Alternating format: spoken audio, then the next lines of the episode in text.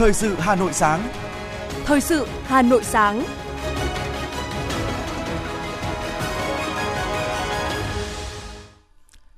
Ngọc Bách và Thúy Hằng xin được đồng hành cùng quý thính giả trong 30 phút của chương trình Thời sự sáng nay, thứ bảy, ngày 19 tháng 11. Những nội dung chính sẽ được đề cập đến trong chương trình. Chủ tịch Quốc hội Vương Đình Huệ tiếp đại sứ đặc mệnh toàn quyền Australia Andrew John Lake Golechinoski tuần lễ đại đoàn kết các dân tộc, di sản văn hóa Việt Nam 2022 khai mạc. Giám sát nghiêm việc thực hiện cam kết trong kinh doanh xăng dầu. Trong phần tin thế giới có những tin chính. Trung Quốc cân nhắc tổ chức diễn đàn vành đai và con đường trong năm 2023. Tỷ phú Australia cam kết đầu tư 500 triệu đô la Mỹ giúp tái thiết Ukraine. Sau đây là nội dung chi tiết. Thưa quý vị và các bạn, chiều ngày 18 tháng 11, tại nhà Quốc hội, Chủ tịch Quốc hội Vương Đình Huệ tiếp đại sứ đặc mệnh toàn quyền Australia Andrew John Lake Goleszinowski. Tại cuộc tiếp, Chủ tịch Quốc hội Vương Đình Huệ hoan nghênh và đánh giá cao việc ngài Andrew Goleszinowski được bổ nhiệm làm đại sứ tại Việt Nam, tin tưởng rằng với năng lực và bề dày kinh nghiệm, đại sứ sẽ đảm nhiệm xuất sắc nhiệm vụ, có những đóng góp quan trọng, thúc đẩy và làm sâu sắc hơn nữa quan hệ đối tác chiến lược Việt Nam, Australia và hợp tác giữa quốc hội hai nước – Chủ tịch Quốc hội Vương Đình Huệ vui mừng khi quan hệ chính trị Việt Nam Australia ngày càng gần gũi, tin cậy thông qua việc trao đổi đoàn và tiếp xúc trên tất cả các cấp, các kênh Đảng, Quốc hội, Chính phủ, giao lưu nhân dân. Hợp tác trong các lĩnh vực kinh tế, thương mại, đầu tư có sự phát triển tích cực. Hợp tác trong các lĩnh vực an ninh, quốc phòng, giáo dục, đào tạo, nông nghiệp, lao động có nhiều tiến triển đáng khích lệ. Chia sẻ đã có thời gian học tập tại Australia và có nhiều kỷ niệm cá nhân tại đây. Chủ tịch Quốc hội cũng cho rằng hai nước còn nhiều dư địa để phát triển hơn nữa quan hệ hợp tác trên tất cả các kênh, các lĩnh vực trong thời gian tới, nhất là các lĩnh vực như chuyển đổi số, chuyển đổi năng lượng, giáo dục, đào tạo. Khẳng định quan hệ Việt Nam Australia còn nhiều dư địa để phát triển hơn nữa, đại sứ Australia Andrew Goletzinovsky khẳng định sẽ nỗ lực hết mình để góp phần thúc đẩy quan hệ hai nước và quốc hội hai nước. Tối cùng ngày, tại làng văn hóa du lịch các dân tộc Việt Nam, Bộ Văn hóa Thể thao và Du lịch phối hợp Ủy ban Trung ương Mặt trận Tổ quốc Việt Nam khai mạc tuần lễ Đại đoàn kết các dân tộc Di sản văn hóa Việt Nam năm 2022. Sự kiện thiết thực kỷ niệm 92 năm ngày thành lập Mặt trận Dân tộc Thống nhất Việt Nam, ngày truyền thống Mặt trận Tổ quốc Việt Nam 18 tháng 11 năm 1930, 18 tháng 11 năm 2022 và 17 năm Ngày Di sản Văn hóa Việt Nam 23 tháng 11 Tới dự có các đồng chí, Ủy viên Trung ương Đảng, Phó Thủ tướng Chính phủ Vũ Đức Đam, Bộ trưởng Bộ Văn hóa, Thể thao và Du lịch Nguyễn Văn Hùng. Phát biểu tại sự kiện, Phó Thủ tướng Chính phủ Vũ Đức Đam khẳng định đoàn kết là truyền thống quý báu, di sản vô giá của dân tộc, được kết tinh qua hàng nghìn năm lịch sử. Đảng và Chủ tịch Hồ Chí Minh luôn coi trọng xây dựng, củng cố và mở rộng khối đại đoàn kết toàn dân tộc, tạo nên sức mạnh vĩ đại trong xây dựng và bảo vệ Tổ quốc, thực hiện lời dạy của người trong suốt 92 năm hình thành và phát triển, Mặt trận Tổ quốc Việt Nam đã tập hợp, đoàn kết các tầng lớp nhân dân, góp phần hoàn thành mục tiêu cách mạng cao cả do Đảng khởi xướng và lãnh đạo. Tuần lễ đại đoàn kết các dân tộc, di sản văn hóa Việt Nam là hoạt động thường niên nơi hội tụ những giá trị văn hóa tiêu biểu của cộng đồng 54 dân tộc. Đặc biệt, các hoạt động hướng về Ngày Di sản Văn hóa Việt Nam năm nay có ý nghĩa sâu sắc, hưởng ứng Hội nghị Văn hóa Toàn quốc đồng thời biểu dương các tấm gương tiêu biểu từ cộng đồng đồng bào các dân tộc trong cả nước, tôn vinh các hoạt động bảo tồn, phát huy bản sắc văn hóa của dân tộc. Chiều tối ngày 18 tháng 11, Chủ tịch Ủy ban nhân dân thành phố Hà Nội Trần Sĩ Thanh đã tiếp ông Yuji Kuroiwa, thống đốc tỉnh Kanagawa, Nhật Bản, tới thăm và bàn thảo các vấn đề hợp tác hai bên cùng quan tâm. Bày tỏ vui mừng trước mối quan hệ ngày càng tốt đẹp giữa hai nước, thống đốc tỉnh Kanagawa khẳng định thủ đô có nhiều thế mạnh và cơ hội trong phát triển – Đến thời điểm này, công tác hỗ trợ của Hà Nội chuẩn bị cho lễ hội Kanagawa tại Việt Nam ở khu vực vườn hoa Lý Thái Tổ đã được triển khai rất tốt sau 2 năm bị gián đoạn do dịch bệnh. Đối với lễ hội Việt Nam tại Nhật Bản được nhiều người tham dự và đánh giá rất cao. Hiện nay đã có 13 doanh nghiệp Việt Nam đầu tư vào Kanagawa và 24 doanh nghiệp của tỉnh đầu tư vào Việt Nam. Ngài Yuji Kuroiwa giới thiệu với lãnh đạo thành phố Hà Nội mô hình về chăm sóc người cao tuổi. Đây là một trong những mô hình được đánh giá cao được nhiều nước quan tâm do vấn đề liên quan đến già hóa dân số. Hoan nghênh chuyến thăm của đoàn, Chủ tịch Ủy ban nhân dân thành phố Hà Nội khẳng định rất vui mừng chào đón ngài và đánh giá cao sự hợp tác của tỉnh Kanagawa với các địa phương Việt Nam. Quan hệ song phương giữa hai địa phương về thương mại, dịch vụ cũng như đầu tư. Đồng thời nêu rõ, trong thời gian này, Hà Nội đang rất nỗ lực xúc tiến kết nối các doanh nghiệp Nhật Bản với Hà Nội. Hiện đầu tư của tỉnh Kanagawa và Hà Nội vẫn còn khiêm tốn so với tiềm năng. Do vậy, trong thời gian tới, mong muốn thống đốc tiếp tục hỗ trợ, trao đổi kinh nghiệm về lĩnh vực chăm sóc người cao tuổi, ứng phó thiên tai.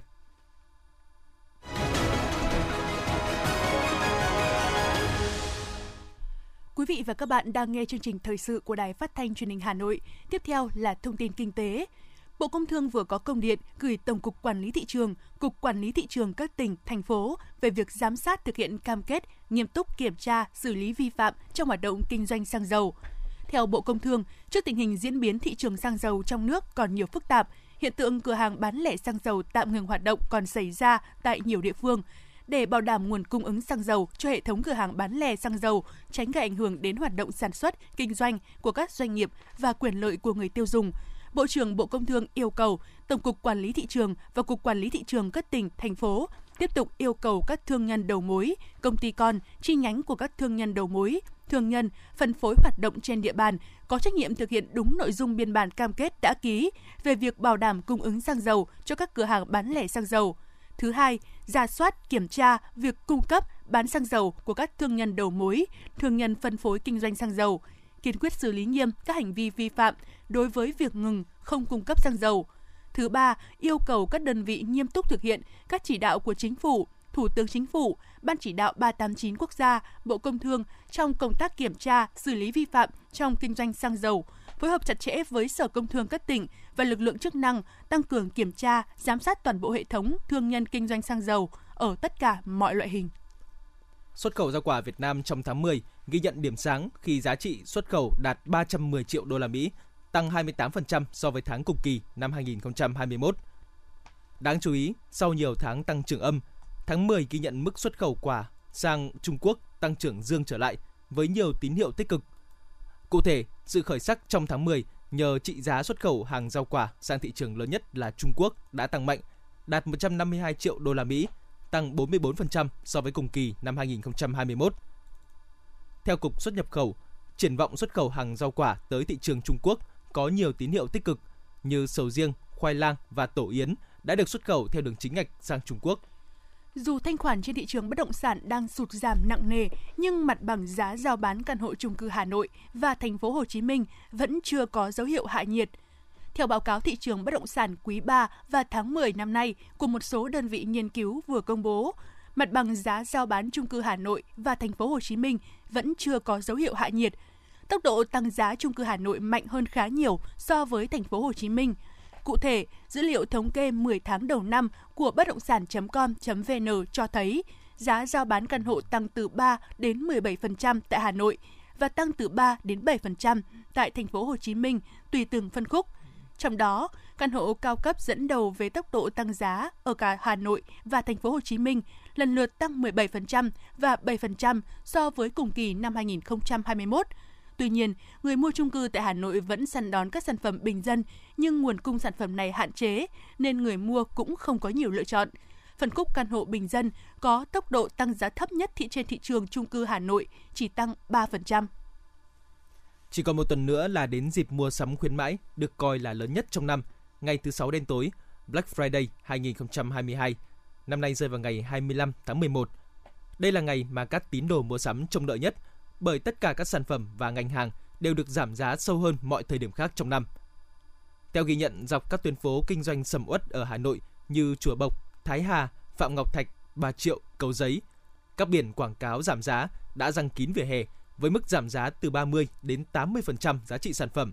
từ quần áo, giày dép, thời trang, mỹ phẩm cho đến đồ tiêu dùng, điện tử. Đáng chú ý, do dịp khuyến mãi ngày thứ sáu đen tối năm nay lại trùng với thời gian diễn ra vòng chung kết World Cup – nên ngành hàng điện tử cũng ghi nhận giảm sâu trong dịp này.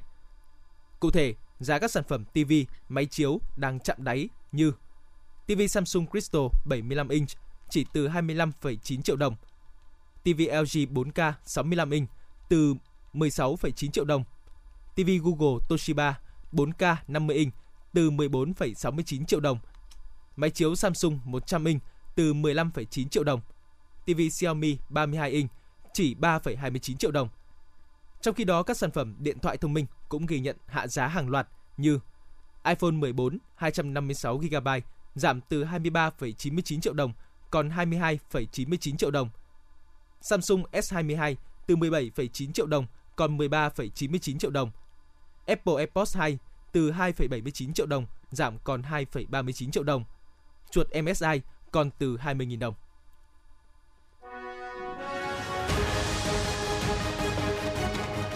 Thời sự Hà Nội, nhanh, chính xác, tương tác cao. Thời sự Hà Nội, nhanh, chính xác, tương tác cao.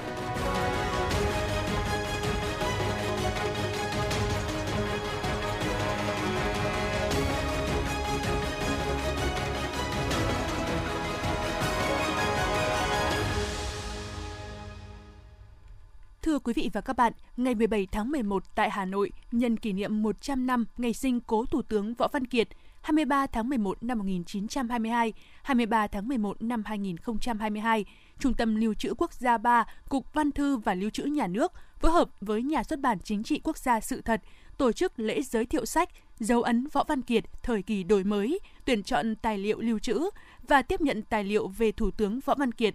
Phản ánh của phóng viên Như Hoa với độ dày hơn 800 trang, khổ 16 x 24 cm.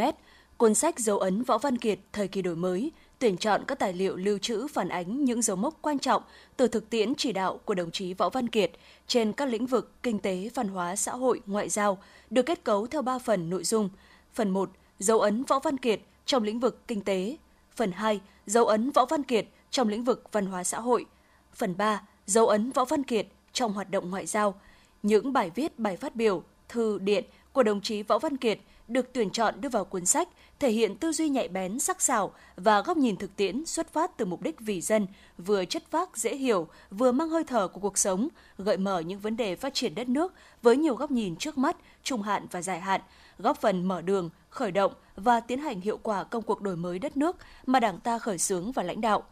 Cuốn sách cũng góp phần giáo dục truyền thống cách mạng, khơi dậy khát vọng cống hiến, ý thức tự cường dân tộc, tư duy đổi mới sáng tạo của cán bộ, đảng viên, nhân dân, đặc biệt là thế hệ trẻ trong việc thực hiện nhiệm vụ xây dựng và bảo vệ Tổ quốc. Cuốn sách còn là tài liệu có giá trị tham khảo, cung cấp tư liệu quan trọng phục vụ công tác nghiên cứu giảng dạy về công cuộc đổi mới đất nước nói chung và sự nghiệp của đồng chí Võ Văn Kiệt nói riêng. Bà Trần Việt Hoa, Giám đốc Trung tâm Lưu trữ Quốc gia 3 cho biết. Với tất cả cái sự trân trọng cũng như là tình cảm mến yêu với một ờ, người lãnh đạo vì dân vì nước thì ờ, tập thể ờ, cán bộ lưu trữ cũng như là anh chị em biên tập viên cũng đã dành hết tâm sức của mình để lựa chọn những tài liệu tiêu biểu nhất và thực ra là rất là khó để lựa chọn bởi vì uh, có những cái ờ, tài liệu mà thể hiện cái sự bình dị của ông và có những cái sự chỉ đạo ở trong cái thời kỳ đổi mới đầy những cái khó khăn của đất nước thì chúng tôi thấy rằng là cũng có một cái phần là mình vừa phải có trách nhiệm nhưng thực sự là rất vinh dự và phấn khởi là được tham gia một cái hoạt động để tri ân để tôn vinh uh, những công lao của các bài viết, bài phát biểu, thư điện của đồng chí Võ Văn Kiệt đã thể hiện tư duy đổi mới cùng những quyết định lớn. Những quyết sách của đồng chí đều mang tâm huyết vì nước vì dân, thấm đẫm hơi thở thực tiễn, thể hiện bản lĩnh, trí tuệ, tầm nhìn của một nhà lãnh đạo chiến lược. Tại sự kiện, ban tổ chức cũng đã tiếp nhận nhiều tài liệu quý về Thủ tướng Võ Văn Kiệt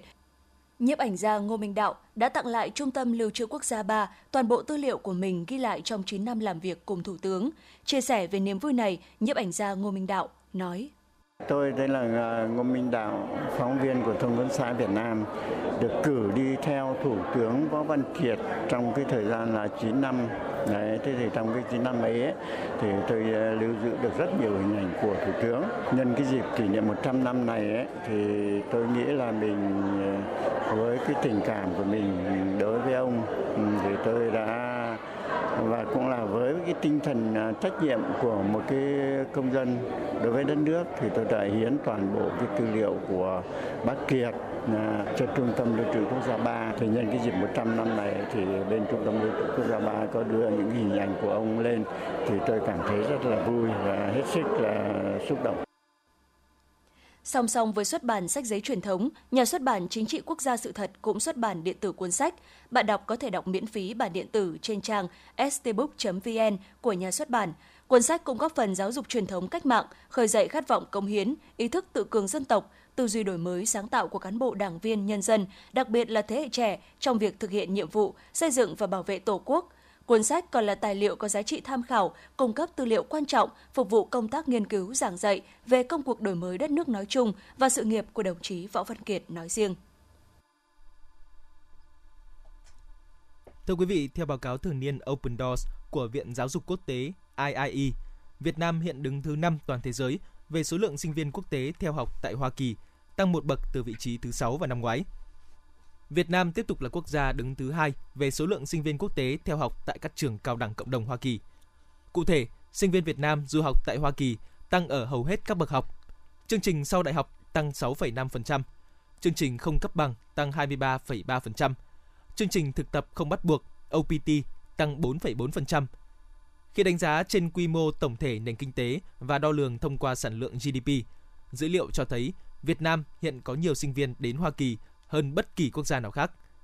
Sinh viên Việt Nam cũng tiếp tục thể hiện nền tảng vững chắc trong các môn học quan trọng mang tính chiến lược trên khắp các trường viện của Hoa Kỳ như khoa học, công nghệ, kỹ thuật và toán học, các bộ môn STEM cũng như kinh doanh, quản lý. Tỷ lệ sinh viên Việt Nam theo đuổi các chuyên ngành STEM và kinh doanh, quản lý lần lượt là 47,1% và 25,6%. Sở Du lịch Hà Nội cho biết, dự kiến trong 11 tháng của năm 2022, tổng khách du lịch đến Hà Nội ước đạt 17,02 triệu lượt, gấp hơn 5 lần so với cùng kỳ năm trước. Trong đó, khách du lịch quốc tế ước đón 1,27 triệu lượt, khách du lịch nội địa ước đón 15,75 triệu lượt. Tổng thu từ khách du lịch ước đạt 48,35 nghìn tỷ đồng, tăng hơn 5 lần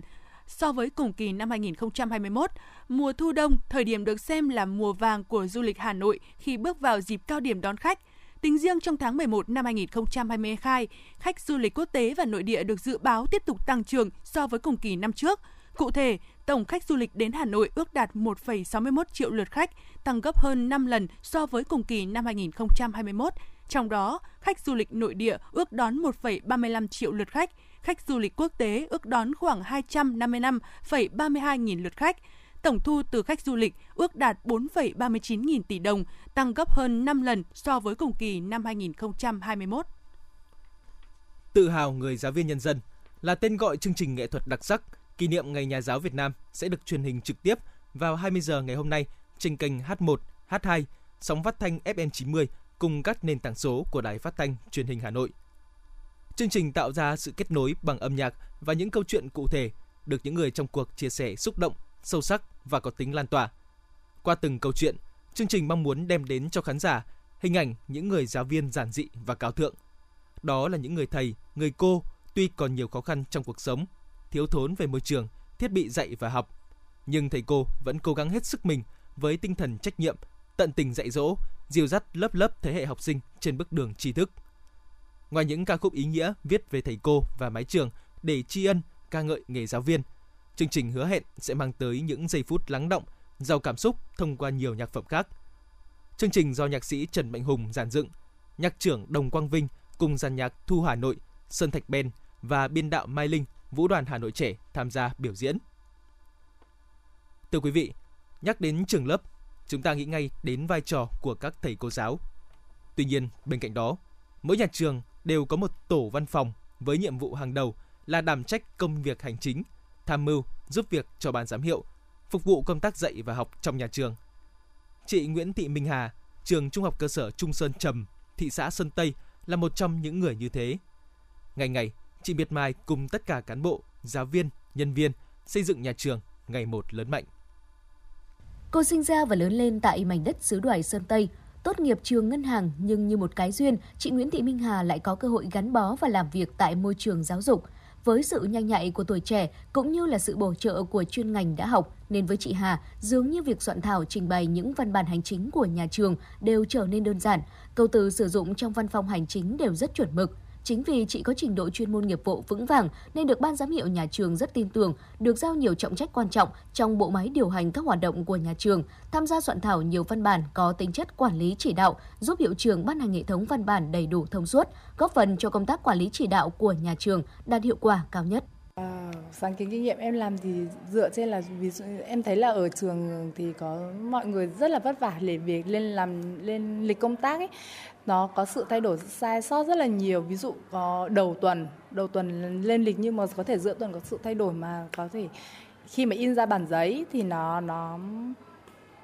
nó có thể sai sót và nó khó sửa chữa hơn rất là nhiều mà gây nó không được sạch sẽ nhưng mà khi em làm cái này thì sau này điều chỉnh thì mình chỉ có việc in ra thôi và nó được lên lịch một gần như là chính xác nếu mà theo ờ, lịch báo giảng. cho ờ, giáo viên lên lịch một cách tiện ích nhất thôi ạ. Trong công việc hàng ngày, với kinh nghiệm của mình, chị Hà đã giải quyết công việc một cách nhanh chóng chính xác, thể hiện được tính khoa học, tính hiện đại, góp phần quan trọng trong việc đảm bảo thông tin công việc hành chính cho hoạt động trong trường học Nhờ sự hỗ trợ, giúp đỡ của chị nên cán bộ giáo viên trong trường có thể cập nhật thông tin học sinh, thông tin bài giảng, lịch dạy và học trên phần mềm cơ sở dữ liệu kịp thời, đảm bảo đúng tiến độ và nâng cao được hiệu suất công việc. Ờ, công việc của em thời gian nếu nói là về công việc vất vả thì cũng không quá vất vả nhưng mà công việc của em chiếm khá nhiều thời gian do là việc của em là uh, công việc hỗ trợ với giáo viên ở tất cả các bộ phận các um, các, các khâu nên là hầu hết ví dụ không nào là cũng có phần của bọn em lúc mà quá bận bịu vẫn phải làm ngoài giờ ừ, đôi lúc là có những công việc ờ, nó phải đòi hỏi tính cấp giúp và kịp thời thì bắt buộc phải làm ngoài giờ mới đảm bảo được tiến độ với phong cách làm việc khoa học linh hoạt và sáng tạo chị đã thiết lập các hồ sơ tài liệu một cách ngăn nắp dễ tìm dễ thấy dễ lấy dễ làm theo đúng chỉ đạo của phòng giáo dục và đào tạo thị xã sơn tây trong công tác chuyên môn, chị đã tham mưu xây dựng và ban hành hệ thống văn bản của nhà trường luôn đảm bảo đúng về thể thức và thẩm quyền, theo đúng văn bản hướng dẫn của cấp trên, phù hợp với tình hình thực tế của nhà trường.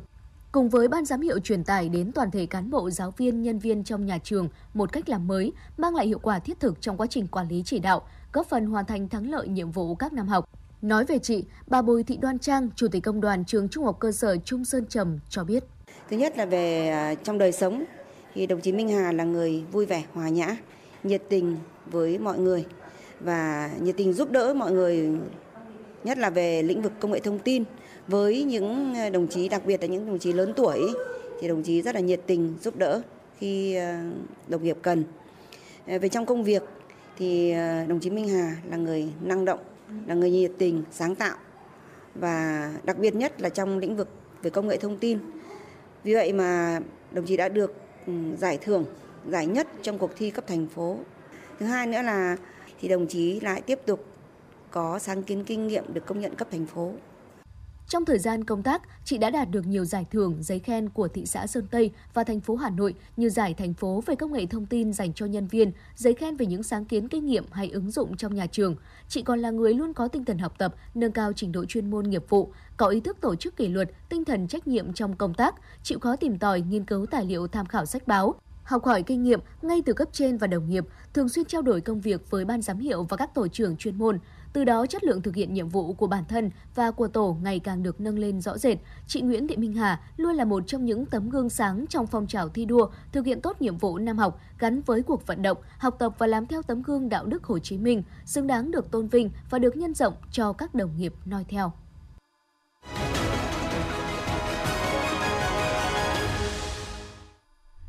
chuyển sang phần tin thế giới. Phát biểu tại hội nghị thượng đỉnh APEC ngày 18 tháng 11, Chủ tịch Trung Quốc Tập Cận Bình cho biết nước này sẽ xem xét tổ chức diễn đàn vành đai và con đường lần thứ ba vào năm tới. Đây sẽ là lần đầu tiên sự kiện này được tổ chức sau 4 năm gián đoạn. Nhiều nhà phân tích dự đoán Trung Quốc sẽ mở cửa đáng kể hơn nữa từ tháng 3 hoặc tháng 4 năm 2023 theo số liệu do Trung Quốc công bố, tính đến cuối tháng 5 năm 2022, Trung Quốc đã ký hơn 200 văn kiện hợp tác về sáng kiến, vành đai và con đường với 150 quốc gia và 32 tổ chức quốc tế.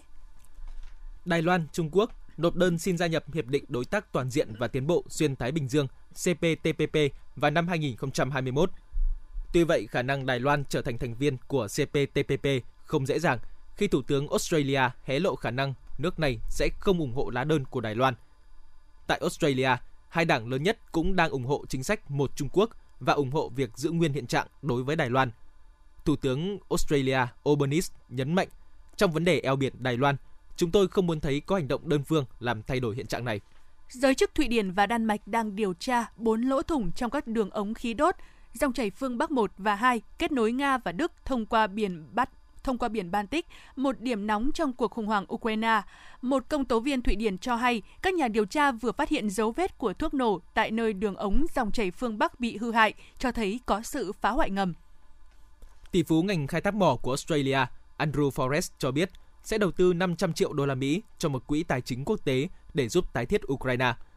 Doanh nhân Australia khẳng định, bằng cách hỗ trợ kinh doanh cho Ukraine, các doanh nghiệp toàn cầu đang gửi một thông điệp tới thế giới rằng họ sẵn sàng giúp tái thiết ngay lập tức. Tập đoàn thương mại điện tử Amazon của Mỹ thông báo đang tiến hành sa thải nhân viên sau nhiều ngày rộ lên đồn đoán tập đoàn này sẽ trở thành tập đoàn công nghệ mới nhất công bố kế hoạch cắt giảm nhân sự quy mô lớn. Tuy không tiết lộ số lượng nhân viên bị sa thải, nhưng giám đốc điều hành Jassy cho biết quá trình này đã bắt đầu và sẽ tiếp tục được thực hiện vào đầu năm tới. Sẽ có thêm nhiều vị trí bị cắt giảm khi ban lãnh đạo công ty tiếp tục có các điều chỉnh sau khi nhà chức trách Trung Quốc công bố 20 biện pháp nhằm tối ưu hóa công tác ứng phó dịch COVID-19, bao gồm rút ngắn thời gian cách ly đối với khách quốc tế, hủy bỏ việc tạm ngừng các chuyến bay có ca nhiễm. Một số thành phố của nước này hiện không còn yêu cầu kết quả xét nghiệm âm tính trong vòng 48 giờ. Trong khi đó, tại Hồng Kông, Trung Quốc, chính quyền khu hành chính đặc biệt này thông báo từ ngày 21 tháng 11 tới đây, người nhập cảnh Hồng Kông sẽ không cần xét nghiệm axit nucleic vào các ngày thứ tư và thứ sáu sau khi đến – mà chỉ cần xét nghiệm axit nucleic ngay khi đến Hồng Kông và vào ngày thứ hai sau khi đến. Tuy nhiên, người nhập cảnh vẫn phải xét nghiệm nhanh kháng nguyên hàng ngày để gửi lên hệ thống.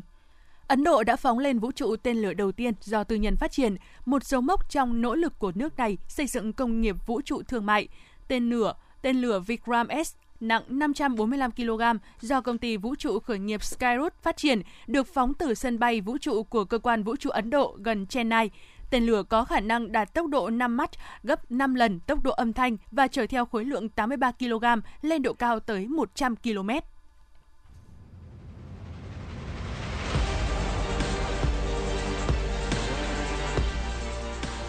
Bản tin thể thao Bản tin thể thao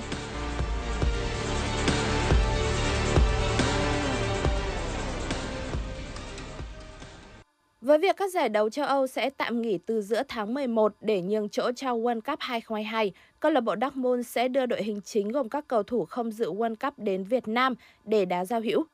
Trong đó có ngôi sao Marco Reus. Anh sẽ cùng Dortmund sang Việt Nam để đá giao hữu với những chiến binh sao vàng trên sân vận động Mỹ Đình vào ngày 30 tháng 11. Trận đấu với đội bóng hàng đầu nước Đức là cơ hội tuyệt vời để đội tuyển Việt Nam kiểm thử sức mạnh trước thềm AFF Cup 2022. Trận đấu càng trở nên đặc biệt khi đây là trận giao hữu quốc tế cuối cùng của huấn viên Park Hang-seo trên cương vị huấn viên trưởng đội tuyển Việt Nam. McElroy dính chấn thương dây chằng mắt cá chân ở trận gặp Shocker 04 hồi giữa tháng 9. Sau hơn một tháng điều trị, Roy trở lại tham gia trận gặp Union Berlin. Ngoài Roy còn có một số các ngôi sao của bóng đá châu Âu như Matt Hummels, Emre Can và Doye Malen. Globe Soccer Award là một trong những giải thưởng danh giá của bóng đá thế giới hiện nay, chỉ xếp sau quả bóng vàng và FIFA The Best. Không ngoài dự đoán, chân sút kỳ cựu của đội tuyển Pháp và Real Madrid, Karim Benzema đã được vinh danh ở hạng mục cầu thủ nam xuất sắc nhất, qua màn những đối thủ sáng giá như Lionel Messi và Erling Haaland. Trước đó, ngôi sao 34 tuổi cũng giành quả bóng vàng và cầu thủ xuất sắc nhất nam của UEFA sau khi góp công quan trọng cùng Real Madrid đăng quang tại La Liga, Champions League siêu cúp châu Âu và siêu cúp Tây Ban Nha bên cạnh việc mang về cú đúc danh hiệu vua phá lưới ở La Liga với 27 bàn và Champions League là 15 bàn. Huấn viên Carlo Ancelotti, người đưa Real Madrid đến ngôi vô địch Champions League lần thứ 14 và La Liga lần thứ 35, nhận giải thưởng huấn luyện xuất sắc nhất năm. Trong khi chủ tịch Real Madrid Florentino Perez cũng được vinh danh ở hạng mục chủ tịch câu lạc bộ xuất sắc nhất năm. Tiền vệ alexia Putellas của Barcelona giành danh hiệu cầu thủ nữ xuất sắc nhất năm. Dự báo thời tiết khu vực Hà Nội ngày hôm nay 19 tháng 11. Khu vực vùng núi Ba Vì Sơn Tây, ngày có lúc có mưa, cao nhất 28 độ, đêm không mưa, thấp nhất 21 độ. Ngoại thành từ Phúc Thọ tới Hà Đông, ngày có lúc có mưa, cao nhất 29 độ, đêm không mưa, thấp nhất 22 độ. Phía Nam từ Thanh Oai, Thường Tín đến Ứng Hòa, ngày có lúc có mưa, cao nhất 29 độ, đêm không mưa, thấp nhất 22 độ. Khu vực Mê Linh, Đông Anh, Sóc Sơn, ngày có lúc có mưa, cao nhất 28 độ, đêm không mưa, thấp nhất 21 độ.